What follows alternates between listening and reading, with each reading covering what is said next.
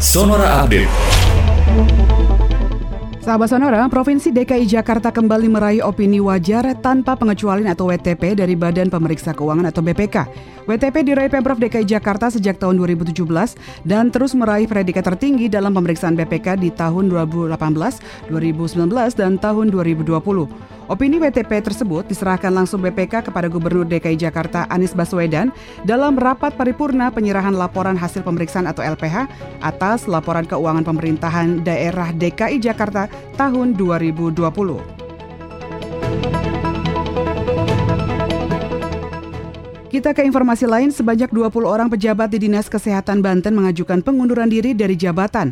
Kepala Badan Kepegawaian Daerah Provinsi Banten, Komarudin mengaku sudah mengetahui adanya surat pernyataan sikap pengunduran diri dari para pejabat di Dinkes Banten tersebut.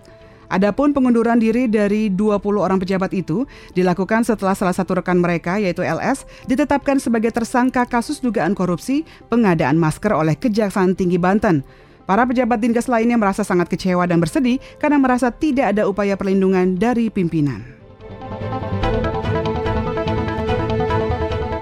Kita ke informasi mancanegara. Kota Guangzhou di China Selatan memperlakukan lockdown atau penutupan wilayah.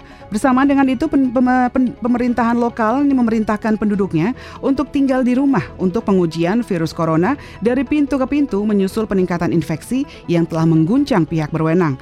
Kantor berita EP menyebutkan Guangzhou, pusat bisnis dan industri dengan 15 juta di utara Hong Kong, telah melaporkan 20 infeksi baru selama sepekan terakhir.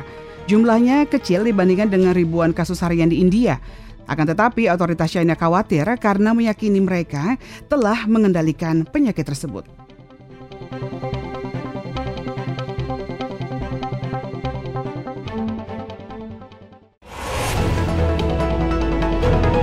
Demikian Sonora Update.